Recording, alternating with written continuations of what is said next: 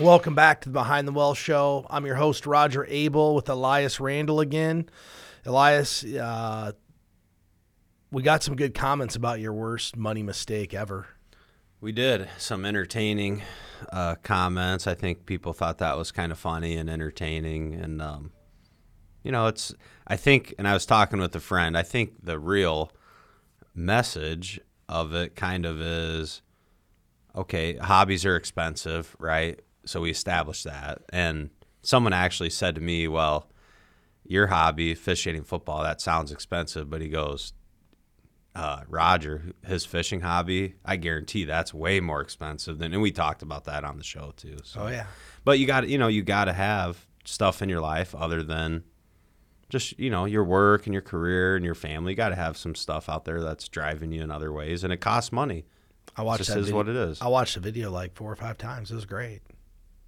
Of me admitting my mis- my biggest money Yeah. mistake. Yeah. Yeah, good. But you know, I I think the only video I, I maybe watched more, short video that we put out there is the uh, the bloopers reel Molly did a few months ago. It was a really good one too. Yeah, that, that that one was funny. We should. well, I'm sure we'll have another one someday. So I started looking through the outline for today, and we've got a lot of different things we're going to talk about. But kind of the first um, headline here is that, and I don't know if you knew this or not. I knew this. I've known this for a long time, and I'll tell you my story about how I learned this. But women are actually better investors than men. Yeah, I guess I'm. I think I've maybe read a couple articles about this, but did you already know this before before this outline and before we read this? I knew this from personal experience. Okay, talk you haven't about heard this story? Uh, So- maybe remind me. My wife and I, we got married 2002. 2003, we built a new house and moved into this new house. And there was a company out there that were just starting, and we had just moved into this new house. You know, 23 years old. We don't have a whole lot of money. My wife goes, I think we should invest in this thing. I'm like, with what money? so we clearly didn't invest in it. And guess what? I hear about it to this day. Really? I mean, it was like brand new. I don't even know what it would have been worth, but if I'd invested a thousand bucks in 2003, it has to be some substantial amount of money today. So I, I've always said my wife's a better investor than I am. But if you think about like some of the reasons why, you know, and I'm not just going to say men are worse than women, but why do women tend to outperform the investing of men? And it really comes down to two things, in my in my opinion. If you think about like an investment return, Elias, um, you have an investment that makes nine percent. Just say the S and P 500 index, and then you have what we would call an investor return. That's what investors make, and we all see the Dalbar studies every year. Dalbar does research on investor performance versus investment returns. And there's always a pretty large discrepancy between what the investment's made and what the actual investor got. And what that gap really is, it's the behavior gap. So if you if you have a return of 9% for the investment and the individual investor makes 6, that 3% underperformance is mostly typically due to behavior. And if you think about when people start getting some confidence and thinking they know a lot about investing, they do two things. They tend to over- overanalyze what they have and they tend to trade more often. And I'm looking at a few studies, one's by Fidelity here. Typically, women trade less and believe they know less about investing. Basically, they're just getting out of their own way. So they're not trying to bit- overthink this. It's a little bit of an over, probably an overconfidence thing. Maybe thinking that you know more than what you really know. we work with lots of clients, male, female. When was the last time a female client came in here and said, Hey, I think we should change this? I think about some of my female clients I work with that are some of the best investors, and I can think of one right now. She's had this account for like 15 years. She's been retired. And let's just say it's half a million dollars. She takes, you know, 20 grand a year off it. She's been doing this for 15 years. Guess what it's still worth? Half a million. Well, it's more than that. Yeah, it's probably grown if she's only taking twenty grand. But there's two things. She never comes in excited when the market's down, and she never thinks we should make a bunch of changes. She No, that- literally is just sticking to like good investment behavior. You know, yeah, we rebalance and you know we make changes in the portfolio, but she's never coming in and saying, "Well, we need to sell this." I can think of another female client who thinks she knows a lot, and she likes to trade a lot. Well, I got a notice the other day from our broker dealer about underperformance. Only one client. That was her. The one trading the it was the one trading the Isn't most. that kind of ironic, or it's kind of like telling? Believes that- exactly what this believes data believes she has to have individual stocks, and she's driving all these investment decisions herself. She has to have individual stocks, and mutual funds don't work, and all these different things. Well, there's only one person who has underperformed their peers, and all of the clients we work with that we've been flagged on, and it's the person thinking they need to trade individual stocks, make the decisions themselves. Yeah, yeah, the yeah, really, yeah, And the person with the most trades. their money. I Yeah. don't, you know, I'll, I'll help you do what I can, but it's your money. But typically, um, what we see is that females are averaging more return than male investors.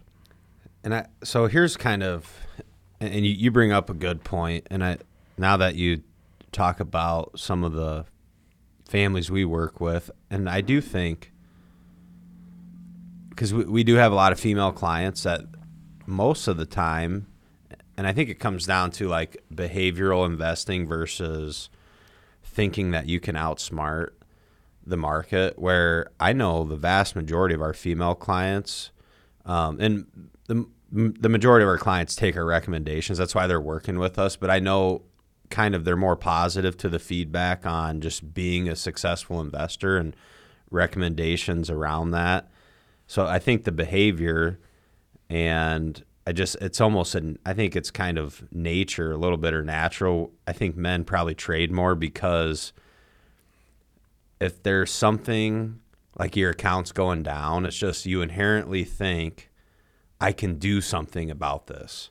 Men think we think we can we think we can beat the game. Right. We're We- competitors, Right. And we we're can always win. we yep. can beat it. We're better. And we can figure it out. And there's times where you, you sit there, you're looking at your charts, looking at data, and you think, I'm gonna, I'm gonna figure it out. I can figure this out through trading. And really, and all the data shows that just being a successful investor, contributing to your accounts, reinvesting your dividends, doing all the simple stuff, it works, right? But sometimes I feel like for males, like doing the simple thing, it's well, that's not good enough. For me, it needs to be more complicated. And I feel like females are more receptive to typically we can just simplify this. Complicated doesn't mean good. the other night on the radio, I don't know if it was you or Jonas who brought it up, but made a good comment that the stock market doesn't really care how hard you try. Was that you? Yeah, that's something I've been sharing with people. Like, yeah, and it's true. The market doesn't care how much research you do. Like, you're never going to be rewarded for effort in investing. No. Like, there's no amount of effort that you can put in that's going to reward you. I mean, you're, truth be told, the the best investors, they all kind of do the same things. Diversified portfolio. They buy good companies, hold it for a long time. You know, actually, maybe what people should be looking at doing is researching investment behavior and not investments themselves to close the gap between investor return and investment return. Think I about would. it. People, people only focus on the numbers. No one's out there reading Daniel Crosby's book about investor behavior and the laws of wealth and all this stuff that you know we talk about with people. They think it's all about finding the next best investment, the shiny mutual fund, the next ETF. They pay no attention to the behavior side of this. And if they did, they'd probably be significantly better investors and they'd probably trade a heck of a lot less. And, I'm not I, I don't want people to think that I don't think you can make money trading. There's probably some people who can. The the challenge is, and even if you do it for a short period of time, the question is, is this sustainable over five, seven, ten years? I know people. In fact, I I know, I know somebody personally who trades options. Two years ago, he was up eighty percent. Last year is down fifty. Well, guess what he has? He has a two-year average of fifteen percent. Is that good or bad? Depends on how he does this year. It could be negative. There's easier ways. I think his wife knows what the numbers are. I think she's figured out he's not making any money doing this trading. she's made comments to me. I guess said, "Hey, he'll have he'll have to show me how he's making a profit." But either way, like you know, for a short period of time. So for a year, he had a tremendous return. Well, then last year he got killed. So he's almost back to zero. Yeah. Was it worth the time, the effort, the energy, everything that's going into it to scratch out a few bucks? Or would your time been better off just spending time with your family, doing more at work, getting all those different things? So I just think this is great. I think that, you know, I've known this for a long time because my wife, you know, has pretty good intuition. Not that that makes her better, but she's never ever said we should change an investment before just that one. You know, she doesn't wake up and say we need to reallocate our portfolio. Yeah, and I, I it's easy to fall into that trap because I do it too sometimes. I'll start looking at there might be a stock, there might be like a a sector fund or just something that's more nichey than what I typically buy. And so I, I get what it feels like because you start to think, you know what, that does make sense. I'm gonna I'm gonna do that. But a lot of times I kind of rein myself in and I start to think of it through the lens of would I make this recommendation to someone else right? Like when you're managing money for other people, you you're making decisions like through their perspective. Where me, it's easy. For, it'd be easy for me to take excessive risk with my own money. It's my money. So it I only just- hurts me if it doesn't work out. I literally just thought about this. So this is why women are better at this. My wife never asked me what we're investing in. Do you know what she asked me? How much or How much are we saving? How, how much are we saving? That's Yeah. it. Yeah. Her her question is never what do we own? Yeah. Her- she, she, her just- yeah, whole she probably knows that if you just save enough, it's gonna work. Yeah, her whole world is how I just want to make sure we're saving enough. She never asked what we're buying. Just are we saving enough? How much are we saving?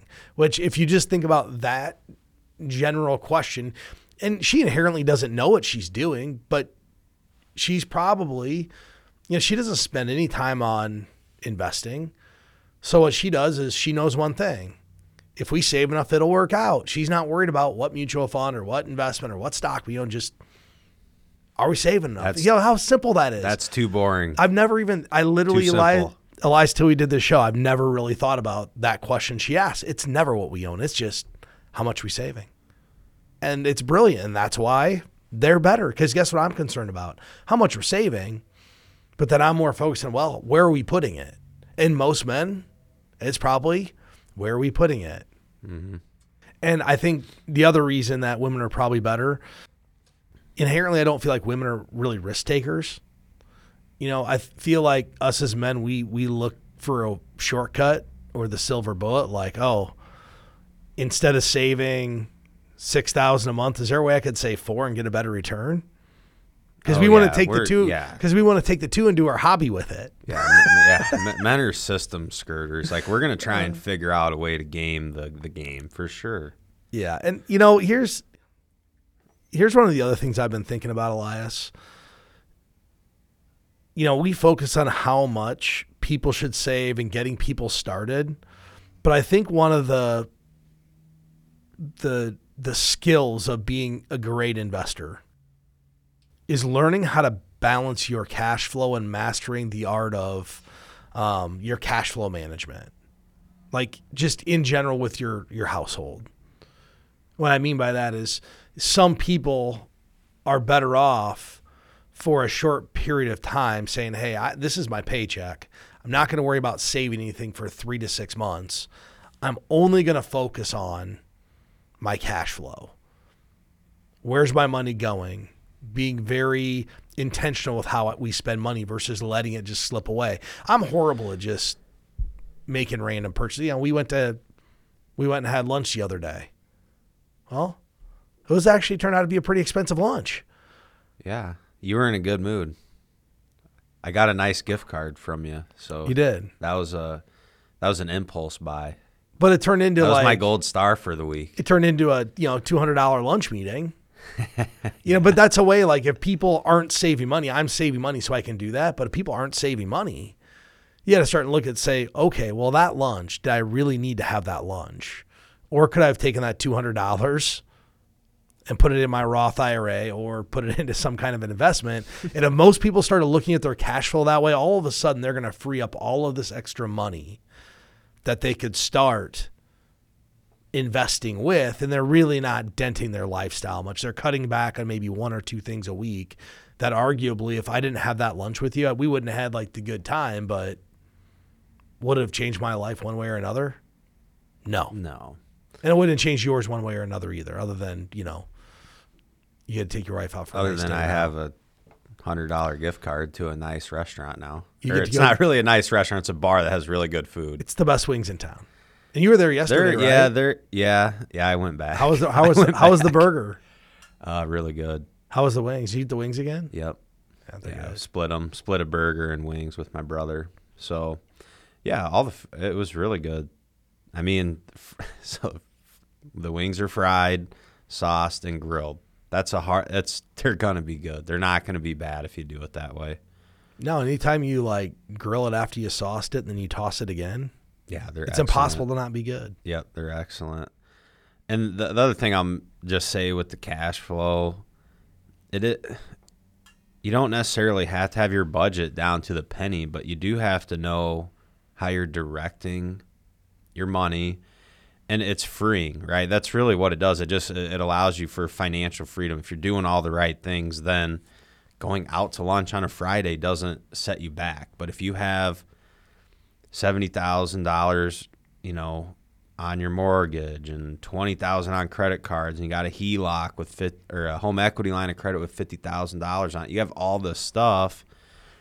Th- That's when two hundred dollars at lunch sets you back because now you can't pay your credit card bill. So you just got to be, you know, you, you got to be an adult with your money. And sometimes if your cash, you know, I recently I was helping a family where their cash flow is just short, and it has it's a lot of things they can't control and some of it is the wage that they make and it you might have to get a second job like one person in the family might have to work more to uh, to accomplish some of the goals but that, that's just the reality of the situation So it's funny you talk about like how people can't afford just like some small things. And one of the, articles I read the other day, it was talking about the one item that Americans can't afford. This common thing that happens all the time. And, I'm going to let you. We're going to try to figure this out because I don't know how this could be.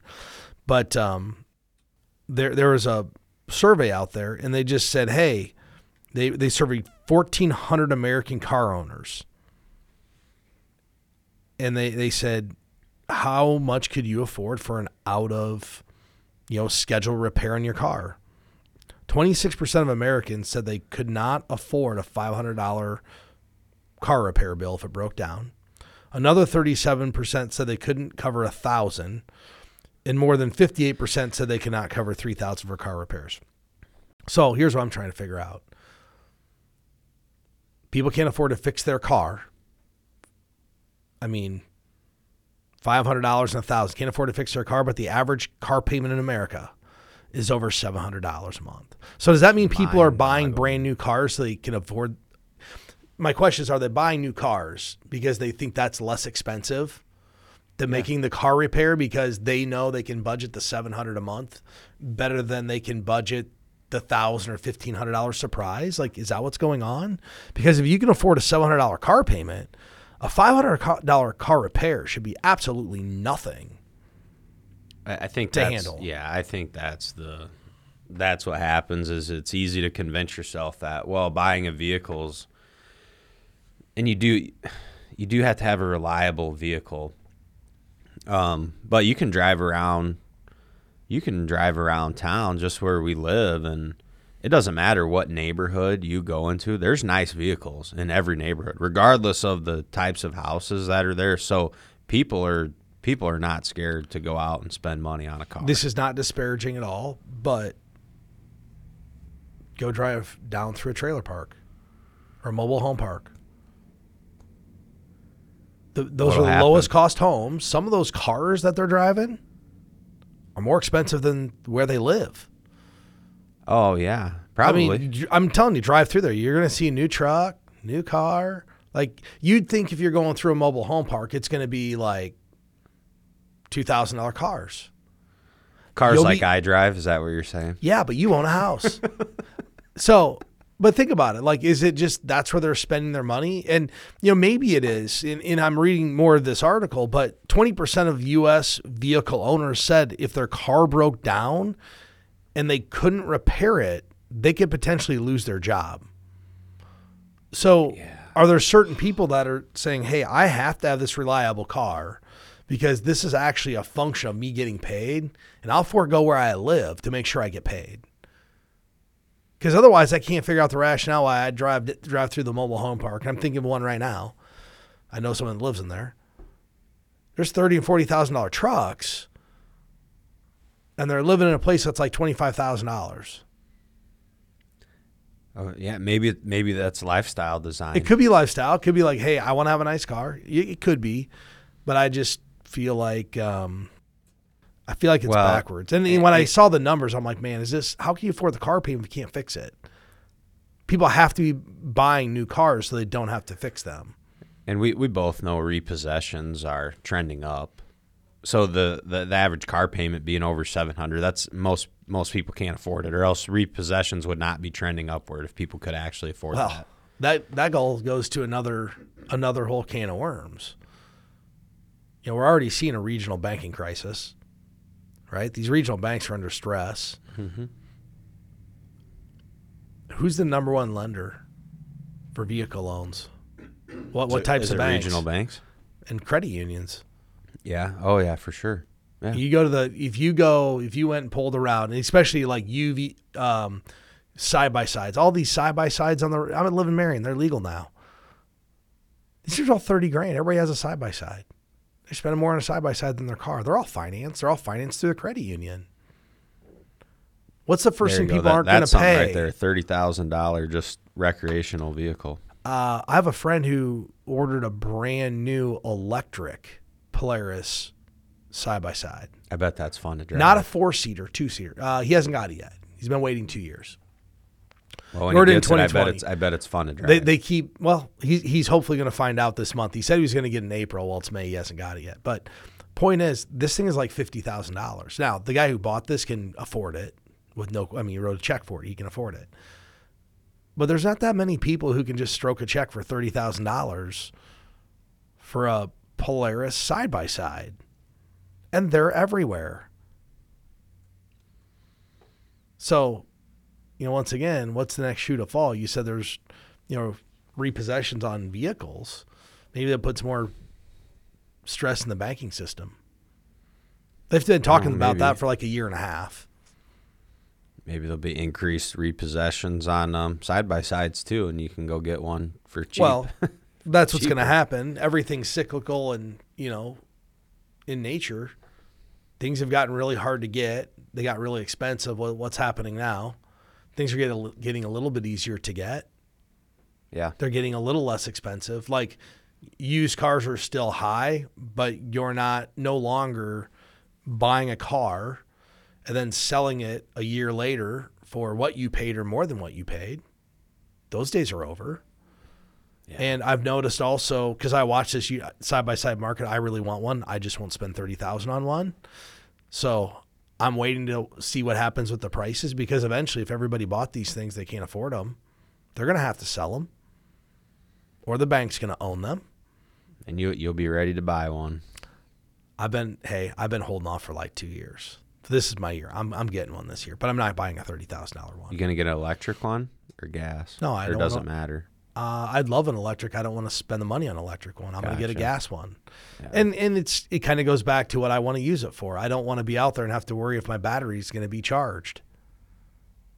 So so the one my buddy bought, you, you can buy one or two battery packages. The one battery package goes like 47 miles. One goes like 101.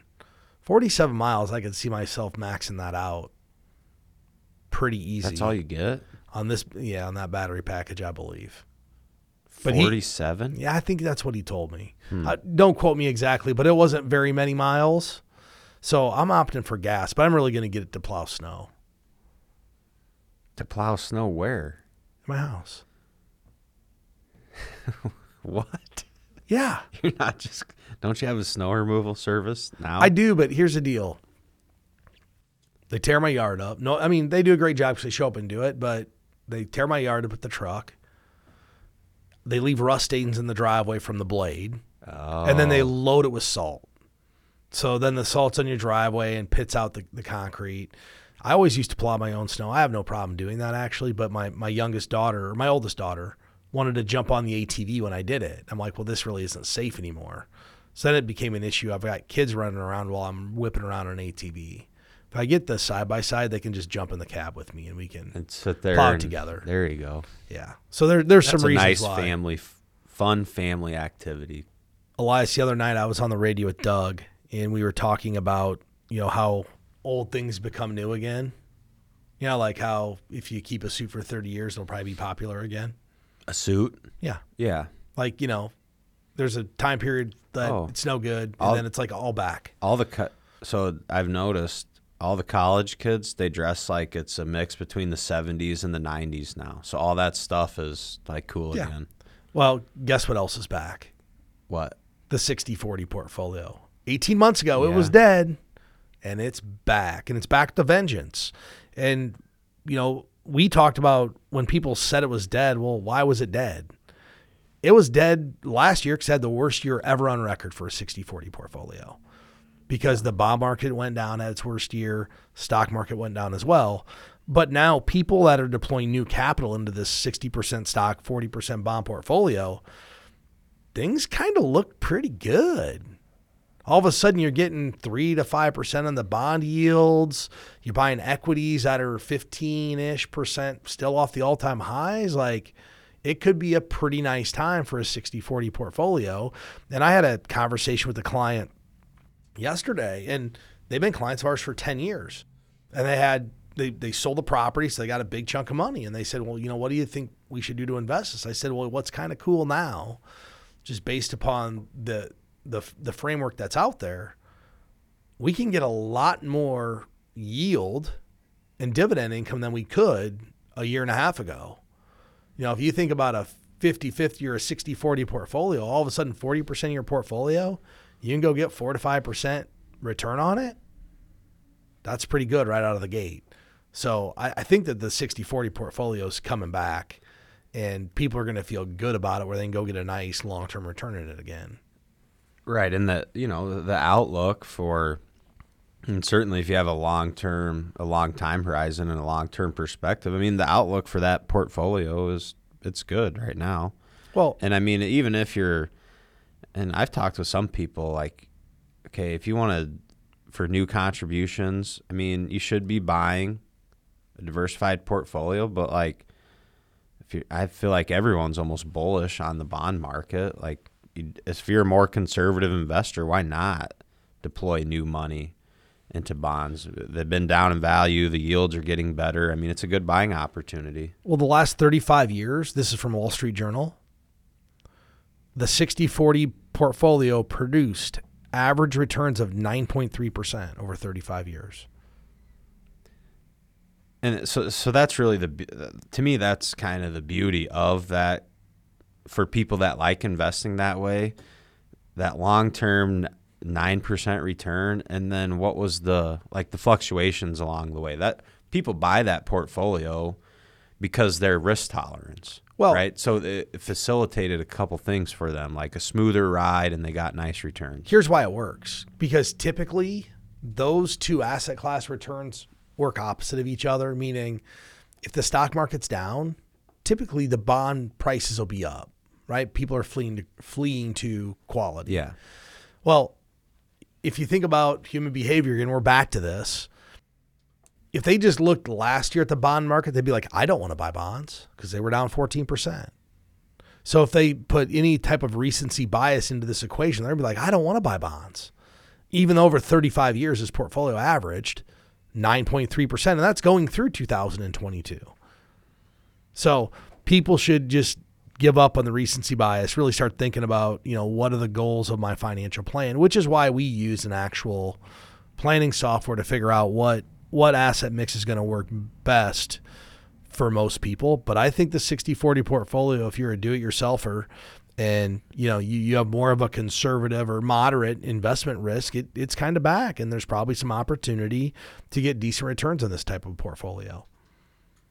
Yep, the old the the old is new again. So what 24 months ago you weren't supposed to be allocated this way and now it's uh you know the outlook has changed. But that's investing, right? That's things are cyclical and but to me this is like goes there's just certain tried and true things that that consistently will work over time.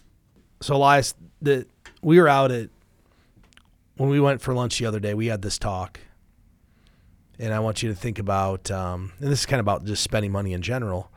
But we bought, we had lunch, and then I got a gift card too, and I said, "Hey, do I tip on the gift card?" And then I said, "Well, do I have to tip on the?" You know, I used a debit card, so it gave me a. I had to pay an extra fee to use a debit card. I was like, "Do I tip on that?" And you go, "No." And I was talking to somebody just the other day. I'm like, tipping in this country has gotten completely out of control. I mean, I go get a coffee and they want a tip. That someone grabs something from behind the counter and puts it on the counter and it says, "Do you want to leave a tip?" Like tip is for like exceptional service. It's not supposed to be to do your job. Right. Well, like at a full service restaurant, it is part of the wage, but like a coffee shop. Why is it? Why is it part of the wage? Why? And I never worked in the restaurant industry, but why don't the restaurant owners just pay a real wage? And then the tip is for excellent service? So that, that's a good question. I don't know how that started, but the actual minimum wage for uh, service workers was lower than regular minimum wage. So I think when I so I waited tables in college, I believe my hourly wage was like four dollars and thirty five cents because you're expected and a tip is based on your total sales really when you look at your tickets like so you know, if you get if you can average twenty percent tip, um, that's really how you make your money. So I don't actually know how that started, but I know that's the thought of most restaurants is it's part of the wage. Can't that can't the, the restaurant owner just can't they just increase the prices twenty percent and be like there are tipping is only allowed here for exceptional service. Like tipping's not expected. We pay our employees a living wage. We don't pay them four bucks and make them get tips. Because if you think about it, that really stinks for that person. Like, what if nobody comes in? It's not their fault if the owner of the place can't drive business, but they're getting penalized. They don't get any tips. Correct. And I, I, I don't, I can't name I mean, them. I can, I cannot name them off the top of my head. I do believe there are successful restaurant organizations that they charge more to make and pay better wage. And I actually think it's probably a more profitable way to run a restaurant because like everyone's typically in a restaurant you'll have like some super servers, people that are really good at it. Well, they're they're the ones making all the tip money, but I've at least heard or talked to people about when it's structured that way where you don't have to tip because you're just paying it as part of your bill that kind of the total level of um, service and experience for the customers is better. Um, so I think there's places that do it. Here's what I don't like right now that happens is the whole uh, like the handheld computers and then the iPads that they flip around when you're signing out and it just like 15, 18, 20, 25 well, or right. zero. So like the pizza place I go to, which I'd never Roscoe's. Dine. Yes. I love I, Roscoe's. I don't I don't dine in. And I I do leave I give them a cash tip every time. It's a family owned place. The workers are exceptional and they're like they have the best I don't know where they find these high school kids, but they have the best workers. They're all nice, they're all doing their job. But the one thing I don't like is after I pay, they just flip around the screen and I don't leave tips on the the debit card. I always leave cash for a tip. I got to push a button to say no tip, which makes me feel like a jerk even though I know I'm leaving a tip, right? Like no tip, and then sign where and they the, they give you the suggested ones in there and i actually like that they do this but they don't suggest any lower than 20% and i've noticed more places are doing that. Instead of like 15 20 25 it's 20 25 30 30 wait time out what? Dude that's Come why on. i'm like yeah that's once again exactly what i'm saying this has got completely out of control. Right. And if I'm picking up, like for me, if I'm picking up a delivery or uh, not a delivery, I'm picking up to go, I'll tip. But I'm not going to tip like I sat there and ate at the restaurant and you brought me drinks and you brought me my food. Yeah, because really what you're tipping is you're tipping the cook for cooking your food, but Yeah. that's kind of his job. Yeah. I'm Like- just a nice guy. So I give him, you know, I'll give him like five bucks cash. Yeah, during If I'm in a real good mood, maybe 10. But Yeah, during COVID, I was tipping every time I did carry out, just trying to keep those places alive. But I don't know if I really want to tip. If I'm, know, if I go to Chick Fil A, why am I leaving you a tip? no, I'm not. So I had this thought the other day, That's though. not going to happen. I think some of this is not driven by the owners of the business or the organizations. It's just driven by technology. Like, so let's just use like a payment app that a lot of places use. Well, they just want to have one, the way for that company to be profitable is have one standardized screen that every vendor uses versus a vendor saying, oh, I don't want to have a tip option on here they just you know like what is it square is that the one that the people have the slider in their phone or I the- think so. I, I just think maybe it's the technology in general that does that where when you just print a receipt i don't know it, it has to be something to do with the pos system or everybody just wants to get tipped i want to get tipped Yeah. So i mean do we get to put a line item that suggested tip for services for the year at the end of the year for our company. Can we put a 30% yeah, suggested we, we should. tip? Yeah, I'm. Yeah, we should. I mean, Uh, but that's so- what you that's what's so crazy about it. Like we're service workers. I'm not asking for a tip. I think it's ridiculous. But like there's service workers out there, not in the restaurant industry. They want a tip for everything. And they don't do anything. Yeah. So when I was uh when when I was a bartender, um, so in college I waited tables, bartended, but bartending. So here was my move. I would always take um like three to five twenties, just whatever I had in my wallet. But I always made if I needed change, I'd make it from the register. So, and then as I would get tips in my tip jar when I was behind the bar, I would cash those out for bigger bills from the cash register. So, like if you looked at my tip jar, you could always see like twenty dollar bills because I felt like people are gonna think, oh, people are tipping big here. I should tip big here too. So that was one of my little little scams I ran as a bartender. It's not really a scam, but I felt like it worked. Nice. Well, with that said, I want to thank everybody for listening. If you guys have any questions you want us to answer on the show, you can go to btwealthshow.com. Let us know. Uh, we look forward to everybody tuning in next time. Securities and advisory services offered through LPL Financial, a registered investment advisor, member FINRA SIPC. The opinions voiced in this show are for general information only and are not intended to provide specific advice or recommendations for any individual. To determine which investments may be appropriate for you, consult with your attorney, accountant, and financial advisor or tax advisor prior to investing. All performance referenced is historical and is not a guarantee of future results. All indices are unmanaged and cannot be invested into directly. Premier Investments of Iowa Incorporated and LPL Financial do not provide tax advice. Please consult your tax professional.